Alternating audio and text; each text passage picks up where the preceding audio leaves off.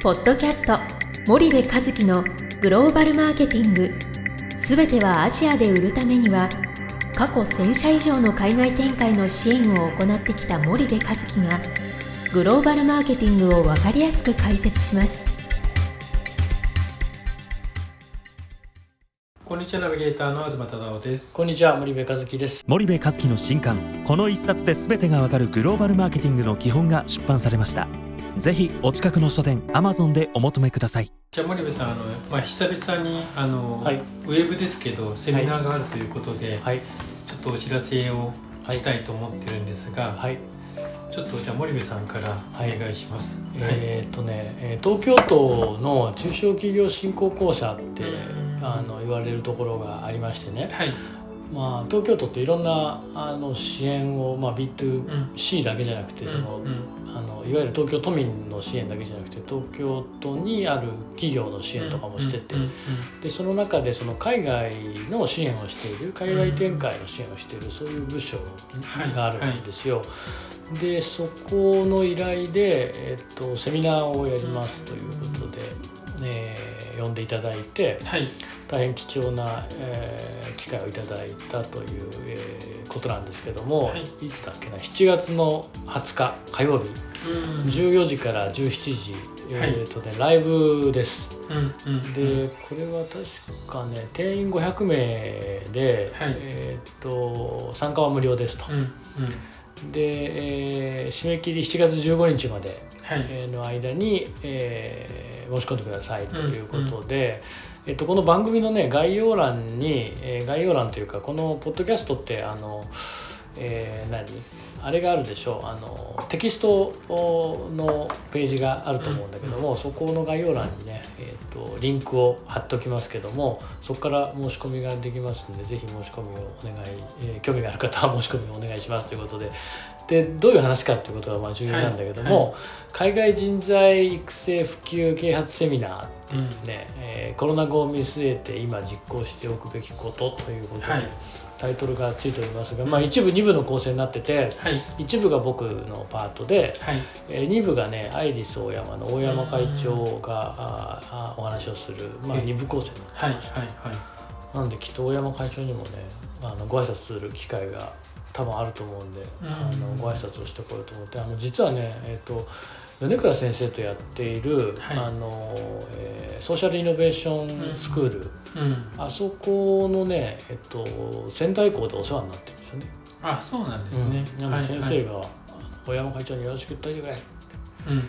この間言ってたんで、はい。補正で会った時にね。はいはい。なんでそうそうご挨拶をしとかないなといけないなと思ってて、うん。で、うんえっとなんだっけえータイトルがね僕のねところはねその今回って中堅中小企業対象なんですよ。はいで中堅企業ってまあ大企業寄りの中堅もあれば中小企業寄りの中堅もあると思うんですけど、基本的にはその中小企業寄りの中堅だと思うんだけども、ん。中堅中小企業のためのグローバル戦略 ASEAN 編ということで、えーお話をしますと、はい。で副題で1パートナーの落とし穴と、うん。うんえー失敗する戦い方と成功の方程式はということでお話をさせていただくんだけど、はい。あのまあでもねこれ大企業って言ってもグローバル ASEAN とか、まあ、アジア新興国市場におけるその展開においてはね、はい。えーまあ国によっては中堅中小企業並みのまだ、うんあのうん。レベルであるっていう大企業もたくさんいらっしゃるので、はい。そういう意味ではまああのなんだろう。おそういう大企業にもまあ十分お役に立つ話なのかなということでね、うん。今ねうん。気合い入れて資料作ってるんですけどね、まあねえっ、とこのパンフレット読みますね。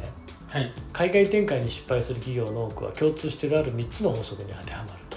うん。で中堅中小企業には大企業との異なる戦い方があり成功している企業は一緒の例外もなくある一つの条件を満たしていますよ、ということで、えーまあ、あと僕のあれか20年にわたり1000社以上の新興国展開を支援してきた実績を持ち人気ビジネス書グローバルマーケティングの基本を著したあスパイダーの森部えーが喋りますと。うん。自らの経験でえーお話ししますよと。えーその法則や戦い方成功の条件とは何かとあーいうことで本講演では中堅中小企業がアジア新興国を中心としたグローバル展開においてより高い成果を上げるための考え方と効果的な方法論を具体的にお話しいただくと。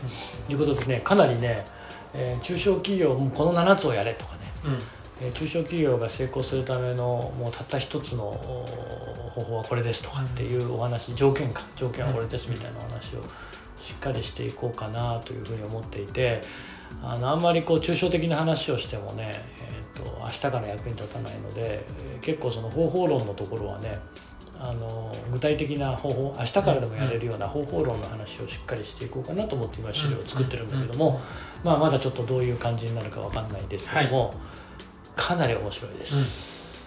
じゃあ2部は？2部。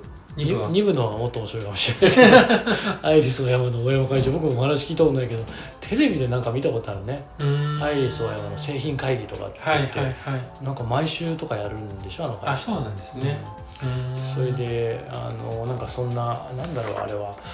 あのほら、えーよくやってるじゃない、えー東さんよく言う番組。何？なんだっけ？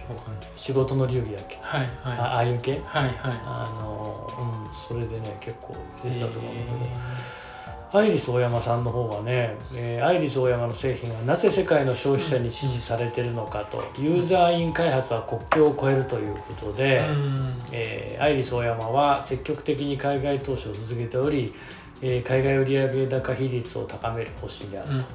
うんで原点は蓋を開けなくてもお中身が見える収納ケースにあると。海外の住宅環境は日本とは大きく異なっているが海外でも探す不満は必ずあると考ええー世界のマーケットに果敢にチャレンジし米国でも欧州でも事業領域を広げたと。うん。で製品作りとサプライチェーン価格販路開拓販売促進、えーどういう戦略を描いて社員を動かし成功を収めてきたのか、うんえー下請けの連載企業を売上高1兆円が視野に入るまでに育て上げた代表取締役会長のお小山健太郎氏にその秘密を語っていただくと、はい。めちゃめちゃ面白そうじゃないですか、アイリス大山って下請けの連載企業だったんだよねもともとね、それがまあ今メーカーだもんね。メーカーですね完全に。はアイリス大山の家電とか買うもんね。いはい。ちょっと前まではえ何アイリス大山の家電みたいな イメージだったけど全然違います違いますね。確かアイリス大山の大山会長ってなんか僕大学の時になんかあれ本本をかわあのせ教授に交わされたような、うん気がうん、するんだけど。わかりました。じゃあこの2部構成という形でうん。